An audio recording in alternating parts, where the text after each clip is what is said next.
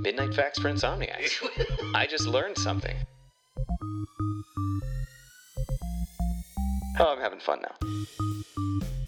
Welcome to your worst nightmare, Shane. Oh god, Monkey has the mic. this is this is a bad idea.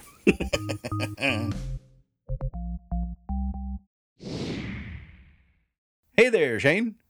Yo, that, was, that didn't feel right. It It felt weird. wasn't great, but it wasn't bad. So, uh, before we get to what this April Fool's episode is about, we're going to once again plug the Discord because it is awesome sauce. We have incredible artists in there like Slick Like Ninja, who just pumped out one of the greatest kitten bee pictures of all time, me looking like Dr. Evil, sitting on a throne with a kitten bee in my lap, stroking it, looking evil. And there's Husk and Your Ma. Both are great artists. Your ma, your ma is on. Your Ma is on Yeah. our Discord. And, you know, we've tried to kick her off, but Bish won't leave. God damn it. Probably not a great advertisement for the Discord. I don't know that anyone wants to go where their ma is. I mean, I'd go where your where Betty is, but I just wouldn't. That's you made it weird. Okay. I didn't mean it that way. You can take it however you like. Okay. So this episode is our April Fool's April 1st episode. And in this episode, you and I decided, like morons, that we would trade roles and that I would do all the research and you would be the poor monkey at the end of the chain while I cranked away on the music box. I just want to clarify this was actually a suggestion from Discord. I had nothing to do with this. Uh, This is under protest. Uh huh. Okay. I do like that you had to do all the research for once. Yes, I'm sure that was at least the one selling point. This feels good. All right. So today's episode is Scottish facts and fictions. Okay, wait a minute. Well, that just sounds like you're gonna just say a bunch of things that may or may not be true. No, no, no. So there are facts. I will let you know which facts there are. And the fictions, I will also, because I'm not a complete asshole. Okay, Yeah. cool. I'm excited. Sweet. Um, I would have gone with cautiously optimistic. Mm, yeah, that too. All right. So uh, we're going hard for this first one. Braveheart is bollocks. Damn it. That Yes. was my only that was gonna be my crutch for this whole thing. I was gonna Really? bust out with my Braveheart knowledge. I think that's like ninety percent of what I know about Scottish history is from Braveheart. Be prepared to be very unhappy then. Son of a bitch. so yeah, the script is a Hollywoodized version of the heavy metal poison fueled rantings of a half-assed wannabe biographer by the name of Henry the Minstrel. Um, and you know, for those of us who had to wade through fucking reams of his bullshit in order to actually get the true historical facts down, his far more accurate nom de plume was Blind Harry.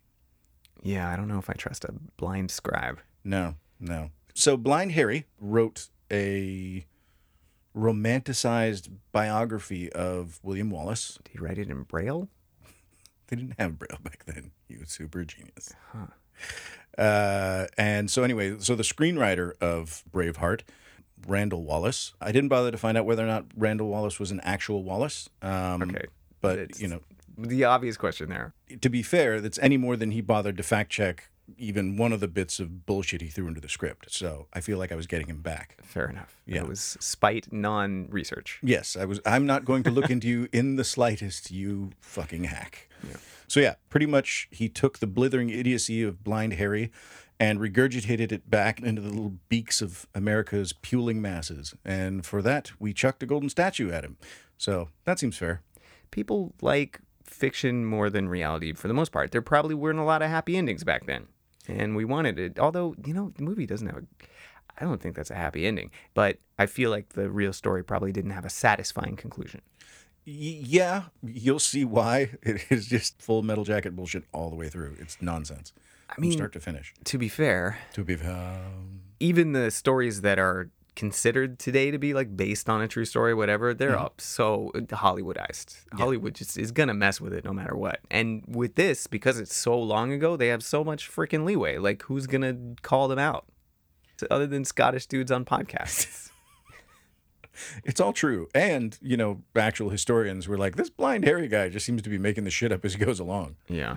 So, Shane, for those of the people at home who have not seen Braveheart, give us the Cliff Notes. So, as I understand it, and you can jump in if I'm getting any of this wrong, but as I understand it, Braveheart is the story of the national hero of Scotland. He's sort of like the George Washington of Scotland. right? Like he started the rebellion, he led the rebellion, he first overthrew rebellion, the yeah. English, and there was also a bunch of Hollywood stuff thrown in that I guess you're probably gonna debunk. Yes. He met a woman that he fell in love with, but at the time, if you got married, the king, or I guess whoever was like the local lord, mm-hmm. had the right of quote prima nocte, which was that they could come and have sex with your new wife on the first night of your marriage, just because mm-hmm. God wanted them to. God wants this guy to bone your wife. That's of course. Why would he not? Why would they have you get married if he didn't want you to have been boning? you know, it was a rough time and like there's not a lot of perks of being rich because you're still like shitting in a hole just like everyone else. There's nothing, uh, you know, the, the one thing you have, you get to fuck everyone's wife.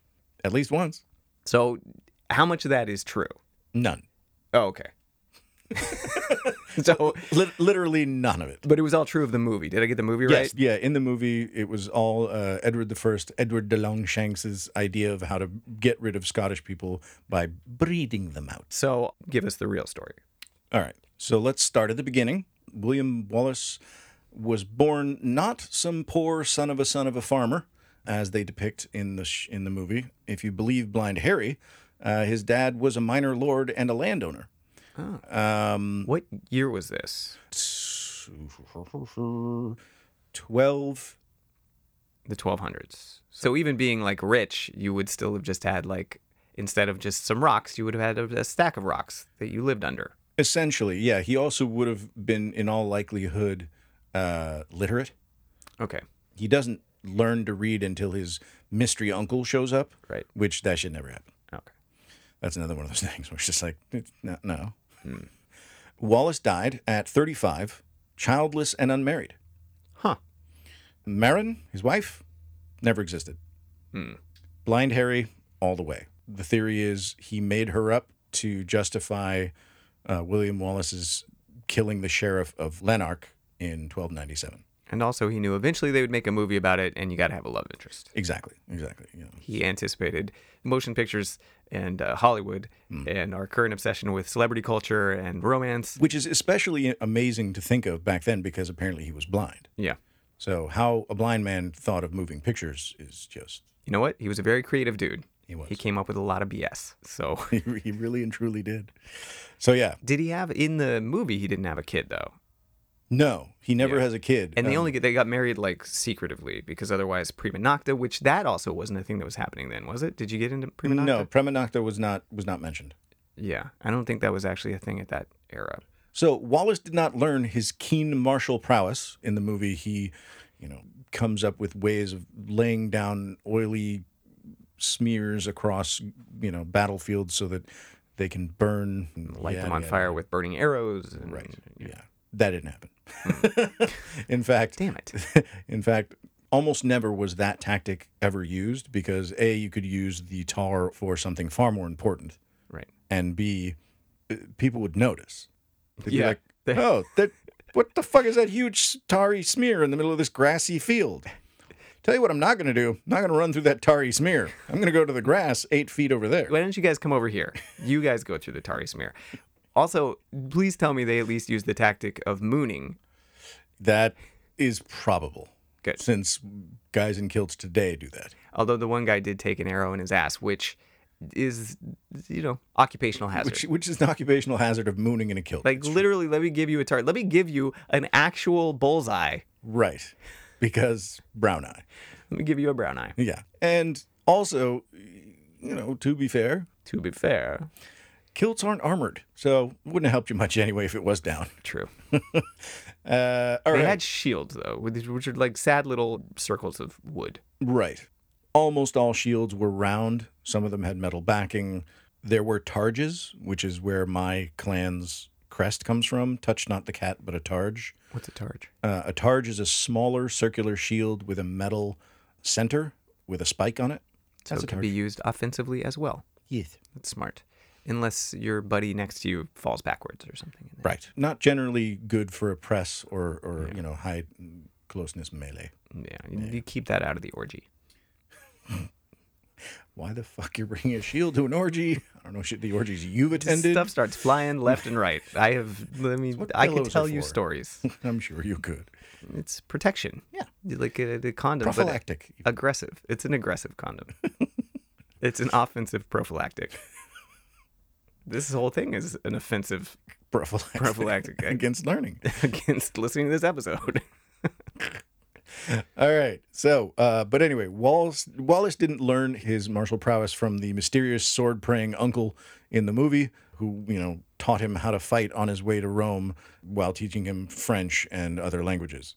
Damn it. That was a good part. And also the like learn to use this First, learn to you. use this, then I'll show you how to use this. That was a good line. That was a good part. No, it's a great line, very well written. You can usually tell the very good lines are fake because they're very good lines. Yeah, because that doesn't happen in reality. Right. So there are a number of indicators that William Wallace learned to fight and kill while being a mercenary in the army of Edward de Longshanks fighting in the War of Wales. Plot twist. Yeah. So It's kind of like how we armed the Taliban. it is exactly like that. I actually mentioned that earlier today because William Wallace was also not a, a brilliant tactician. He was a guerrilla fighter, like all other Highlanders were. Hmm. Because when you're vastly outnumbered and you're vastly underprepared and you know under equipped, you don't do the whole nightly. Sure, we'll stand in orderly rows and take each other on with spears and pikes and heavy cavalry and you know knights and shit. No, no, no, no. Yeah, that's not tactically smart to look at a much larger army and be like, yeah, let's run directly at them, even if you've got Atari Field. No. Even Atari Field, not brilliant. Atari Field sounds like a video game from the 80s. the most boring game you've ever played. Nothing happens. Occasionally, like a butterfly goes by, deer like stops, crops the grass, little leaves. And then an army of Scotsmen run by. Then it gets a lot more interesting. Pixelated Scotsmen all over the place. little pixelated, wiggling, wobbling dongs just when their kilts lift up. Anyway, sorry. Um, I was having a moment.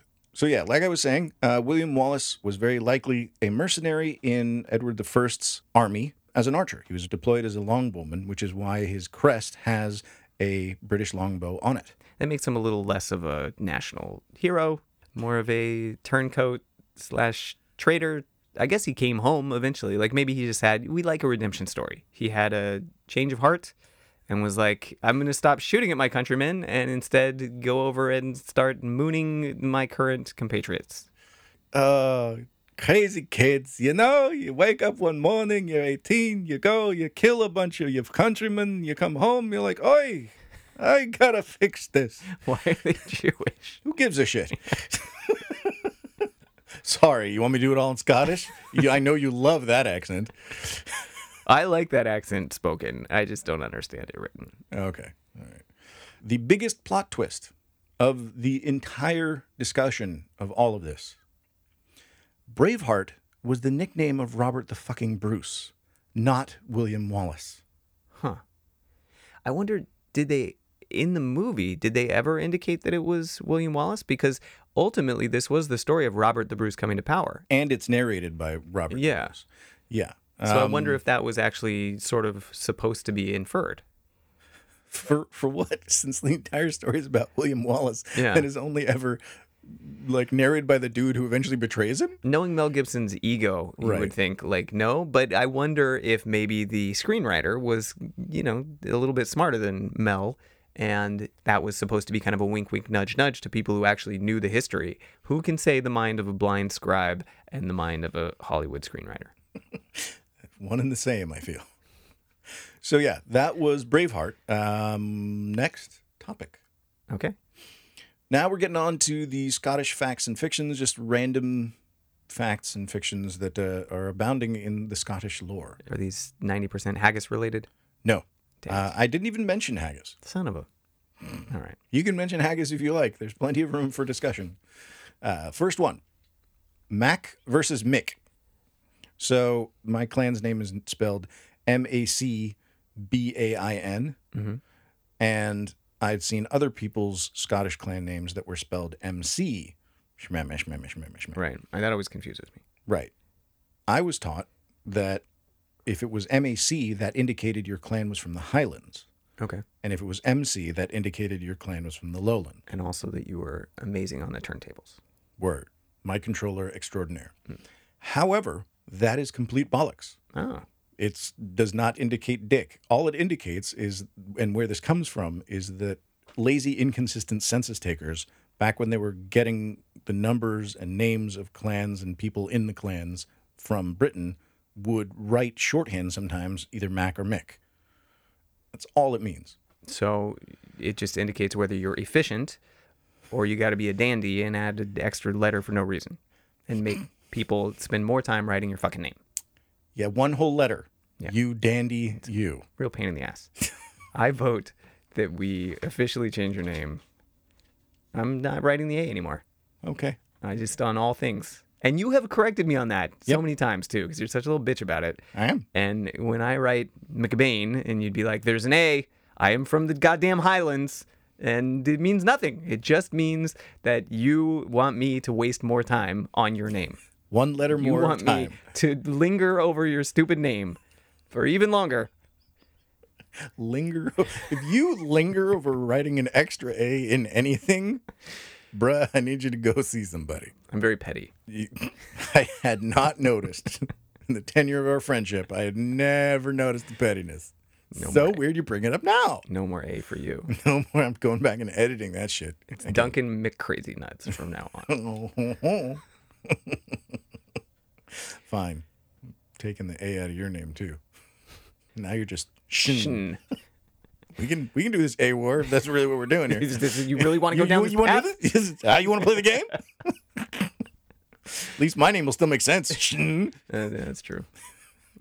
It's mutually assured A destruction. That's it. okay, this just is getting worse and It sounds like porn. Yeah. It's a mutually okay. Never mind. We're not we're not we're not elucidating that point anymore. That does not need further explanation. Okay. Jeebus. Sorry. Two, the saying, if at first you don't succeed, try, try again, though popularized by the teacher's manual written by Thomas H. Palmer in 1840, it was a song, it was a whole thing. It is actually accredited to Robert the Bruce. The myth of the saying's creation comes from the story that after getting his ass handed to him by the English, Robert went and hid in a cave. Hmm. While he was hiding in the cave during inclement weather, he watched a spider climb up to the roof and start to try and build a web. Wind kept knocking the spider down. Spider would just keep on climbing back up, trying to build a web, almost as though it had been instructed from genetics and evolution as the only way viable way to get food, not because it had some sort of internal drive to succeed. But Yeah. anyway, he would keep on doing it, kept getting knocked down. He was inspired by it, and he was like, okay, Which you know, I understand the sentiment. I wish they would append to it mm-hmm. just some general life wisdom. If at first you don't succeed, try, try again. If after those few tries you also do not succeed, then you know, take a hint. Right. Do not continue to bash your head against the steel wall. It will not be breaking down anytime soon. Yes. Yeah.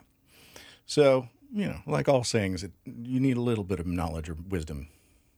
yeah, that own. saying really is just like, don't learn your lesson. It's the definition of insanity, right? Which is a quote that's also misattributed. Yeah. But I still like that quote, and I prefer because just if you don't succeed and then you do it again and you try again and you're still not succeeding, just come on, man, move along. Yeah. My modern equivalent of if at first you don't succeed, try, try again is probably the exact number of times try is said in that sentence. I would say try, try, maybe one more time, let it go. I would say three strikes, you're out. Yeah. That's my saying. Try three strikes, done. Yeah.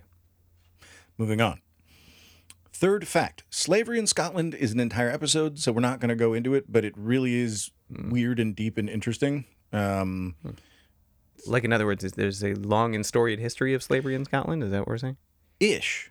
Yeah. Uh, Not, not ideal. not ideal. And Scottish people didn't seem to really get behind slavery in the way that America did. Like they didn't build an entire industry around it. They just dabbled in slavery. Essentially, Side project. let me get there. You'll see. So, Scotland was granted, via decree from England, of course, official access to the slave trade uh, in 1707. And interestingly enough, not five or six years later, Scotland abolished slavery. like, you could no longer own slaves. So, it they had like five or six years of active involvement in the slave trade, the African slave trade. the African slave trade, and then they're like, eh, eh, not for us. Your thesis here is that the Scottish were involved in the slave trade, but they weren't as culpable as like the rest of the world. No, they just weren't. I mean, culpable isn't a word I would use because they were to blame. They weren't involved. They just weren't very good at being bad. Virtuous by accident. and uh, not even virtuous, just sort of accidentally not assholes. The slaves that they did bring back to work households and so on and so forth, they would encourage very heavily to, if not have them, baptized. Thing is, under Scottish law at the time, if you were baptized, you couldn't be a slave. You couldn't be enslaved. So they would essentially just free them. Hmm. So, yeah, it, it's by no means am I giving Scotland, you know, a, a free ride. They were involved in the slave trade. Slaves happened. It existed. It's happened. Slaves happened. Slaves were a thing. Nike's new slogan. Slave happened. This is, should apply to their factories. Ouch. Yes, uh, I don't wear Nikes for that very reason. So moving on Next fact. to next fact. I can't remember if we covered this in one of our earlier episodes or not. So if I have, please, you know, point a finger and we'll edit it out. The Surgical College at Edinburgh is the premier surgical college in England and one of the top in the world. Huh. And it funded a grave robbing duo who ended up turning into serial murderers to cut financial corners during 1827 and 1828. Whoa. Okay. Now I think I would remember this. You know? Okay.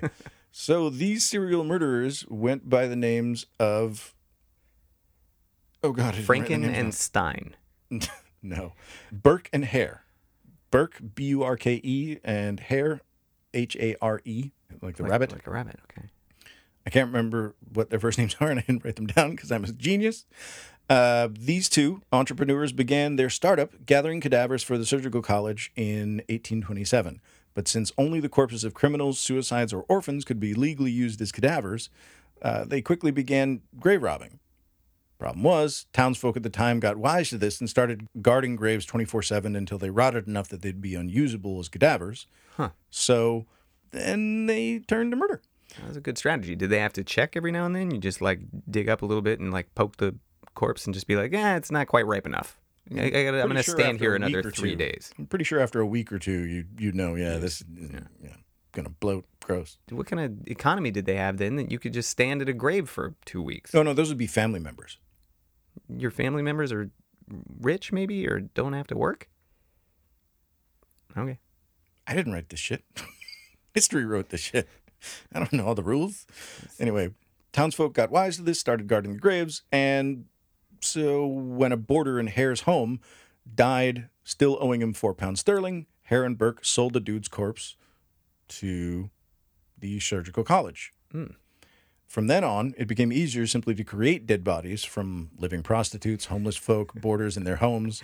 it's a great. Then, This is a great term for murder. yeah, Create dead bodies. you're you're creating It's like a- capital. Look, I have never killed anyone. I have created a few dead bodies. I've created a few cadavers or aggressively found cadavers. aggressively found. I may have assisted the Assisted process the process of cadaverism of cadaver creation. to take place. Yes. So anyway, after 16 murders that we know of, uh, 16 yeah, murders or like they just these so they cadaver used- creations. really? Yeah. These were prolific serial killers. Yep. Holy crap. Uh, and they were a duo, and their wives are probably in on it. There's evidence that their wives are in on it. Were these like, you know, people on their deathbed and they went in and just or were these like dude on the street? Dude on the street, prostitute on the street, uh, boarders would come into their homes and would be poisoned or killed. This is like H.H. H. Holmes. This is like the, the house of horrors. You go in and you don't come out. It's like a rat trap. Wow, I've never heard of these guys. This is interesting. What It- year was this? It'd be a great episode. Uh, 1827, 1828. Okay, so they two years they got that many corpses. Did they get caught after the two years? They did indeed. They did get. That's getting a little greedy. I feel.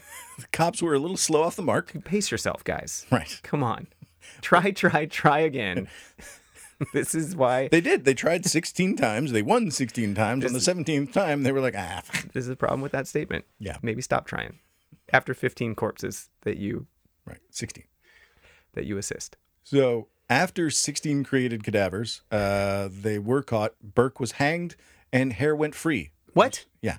It had to do with something about Hare being from Ireland, and there was some sort of, you know, amnesty deportation thing going on there where he, you know, they had extradition. I don't know. They're like, that's just the Irish. That's just Irish people being Irish people. Oh, the Irish. Yeah, if you're going to kill someone, especially prostitutes. You wouldn't punish a cat for scratching, No, you wouldn't punish an Irishman for killing prostitutes. creating cadavers. Yeah, creating cadavers. What the Irish do. So yeah, Hare went free. There's a whole story. Like I said, it would be a great episode. It's really kind of amazing and funny in a really dark way. Did the guy who didn't go free, was his name? Uh, he- Burke. Burke. Did Burke get used as a surgery cadaver? Almost. Almost. Burke's skeleton was sold to and is now still on display in the Edinburgh Medical School Oh, God. because we Scots have a vicious sense of ironic humor. Oh, Lord. We have to get a picture with that, too. Nice. Creepy as shit. Yeah. Uh, okay. So next fact. Okay. Scotland is home to the world's tallest hedge. Uh, located in Meikleour Beach, it is 100 feet high and 1,700 feet long. So there's that. You give me shit about segways. Yes. I did that on purpose for you. You're like, Scotland has two horrific murders, and also there are a lot of cute kittens in Scotland. Adorable kittens. I wanted you to feel as though this episode had some ring of episodiness for you. Large hedge. Large, huge ote. The entire Simpson family could back into it in embarrassment Yes. after listening to this mess of an episode that we created. Next fact Scottish paper currency, due to the ease of its forging, uh, was used as a way to destabilize the British economy by the Nazis. And this uh, led to Scottish banknotes being widely rejected for years afterwards. Fucking Scotland. We didn't have great printing presses back then. It was an attempt. I don't know if it if it actually occurred. Like if I know it was a plan. It was revealed that the Nazis had this plan to do this. I don't know if they actually enacted it. but it Scotland lead- undermining the whole goddamn currency of the entire fucking island because you guys couldn't draw a dollar or whatever you call it, a pound. Do they have pounds? Pounds. I don't know, whatever they got. absolute genius. Yeah, yeah, fucking legend. All right. Next fact. The most popular curry dish in England was created by a Scotsman. What? Yeah. Chicken tikka masala was invented by say? a Scottish restaurant owner in Glasgow in the 1970s. Really? Yep. That what? Yep. This is oh my god. My entire life is a lie. This is similar to um, the Chinese food that we all eat in America not being Chinese at all. Yeah, chow mein, not a thing. Yeah, uh, Emperor's House chicken, which is my favorite chicken, yeah. dish. You're not going to find that in China. Yeah. No, you might now because it's very popular with tourists and stuff. Right.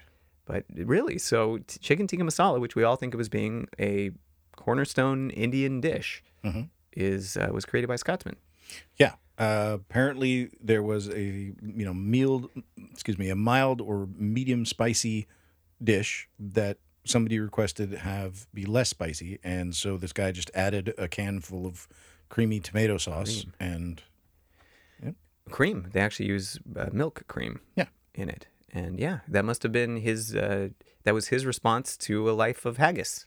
I've never eaten haggis, so I'm gonna keep making fun of haggis. yeah, please do, please do. I find the concept of it vile. That's pretty gross. Apparently, people can like there are good versions of haggis that are quite tasty. Oh yeah, no, it tastes never- good. And I have told this story I think before, but I have eaten haggis, but I didn't know what it was. It was Mm-hmm. fed to me by a Scotsman in Scotland, and he said this is our national dish, and I ate it, and I thought it was great. And then he gleefully told me what was in it, and I felt really ill, and I'm pretty bitter about it.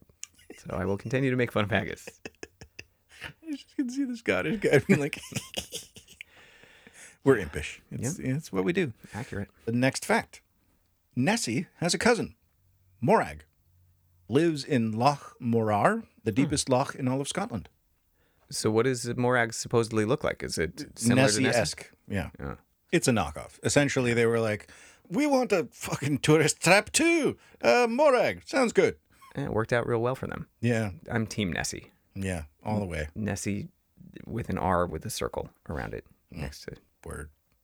So, but you didn't have anything else about that? Uh, No, I didn't, I didn't history of it. No. Okay, that was all right.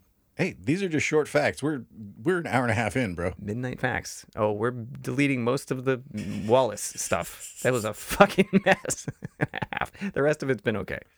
Fact number 9 Mm-hmm. The largest collection of UFO sightings in Scotland is centered around the town of Bonnybridge. So, if you're a huge UFO enthusiast, which, contrary to Shane believing so, I am not, I'm interested in them, but I wouldn't actually go there to Bonnybridge to be like, oh, let's see the new UFO show. No, not going there. Don't care. But it's a fact. Or if you're interested in visiting the area with the most loony ass gullible Scots, Bonnybridge. Go there. Stay there, please. Yeah. Don't come back. Yeah. Move there permanently. Bring your tents. I don't care.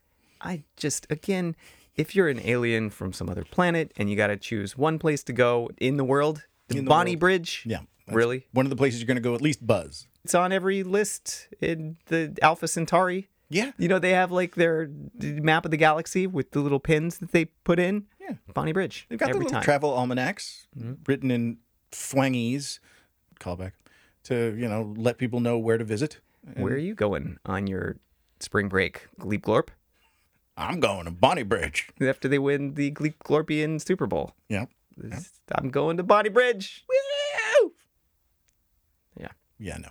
So that was uh, the facts and fictions of Scotland. Okay. Yeah. That was totally interesting. Thank you so much, all of you assholes in Discord. It was fun. It was a good change of pace. I think we should do another one. And I like not having to do research. it's kind of fun to sit over here and not have to do anything except talk shit every now and then. A lot of fun. You're just talking shit over somebody else's hard won research. We both got to sit in the other seat and get an experience. I think mine was probably more comfortable than yours. So all I had to do was I hate your job. snark.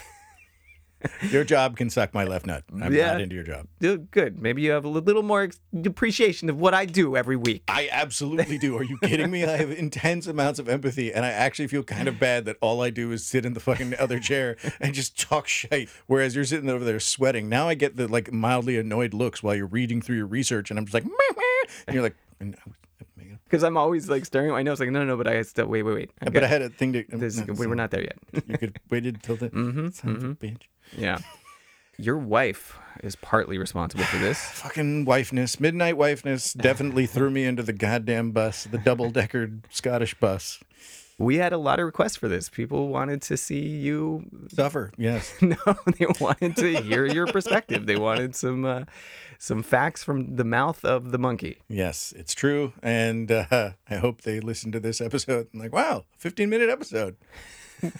Never asking for that shit again. Well, we'll see how it turns out post editing, but I'm optimistic. I actually kind of had fun after the beginning. It was a little rough in the beginning, and then it was fun. And uh, make sure that you join us on Discord. All of the wackaloons there, as Duncan likes to say. We're having a great time on Discord. It is really fun. And I want you guys to do one thing in addition to joining the Discord, just one thing that we asked this time.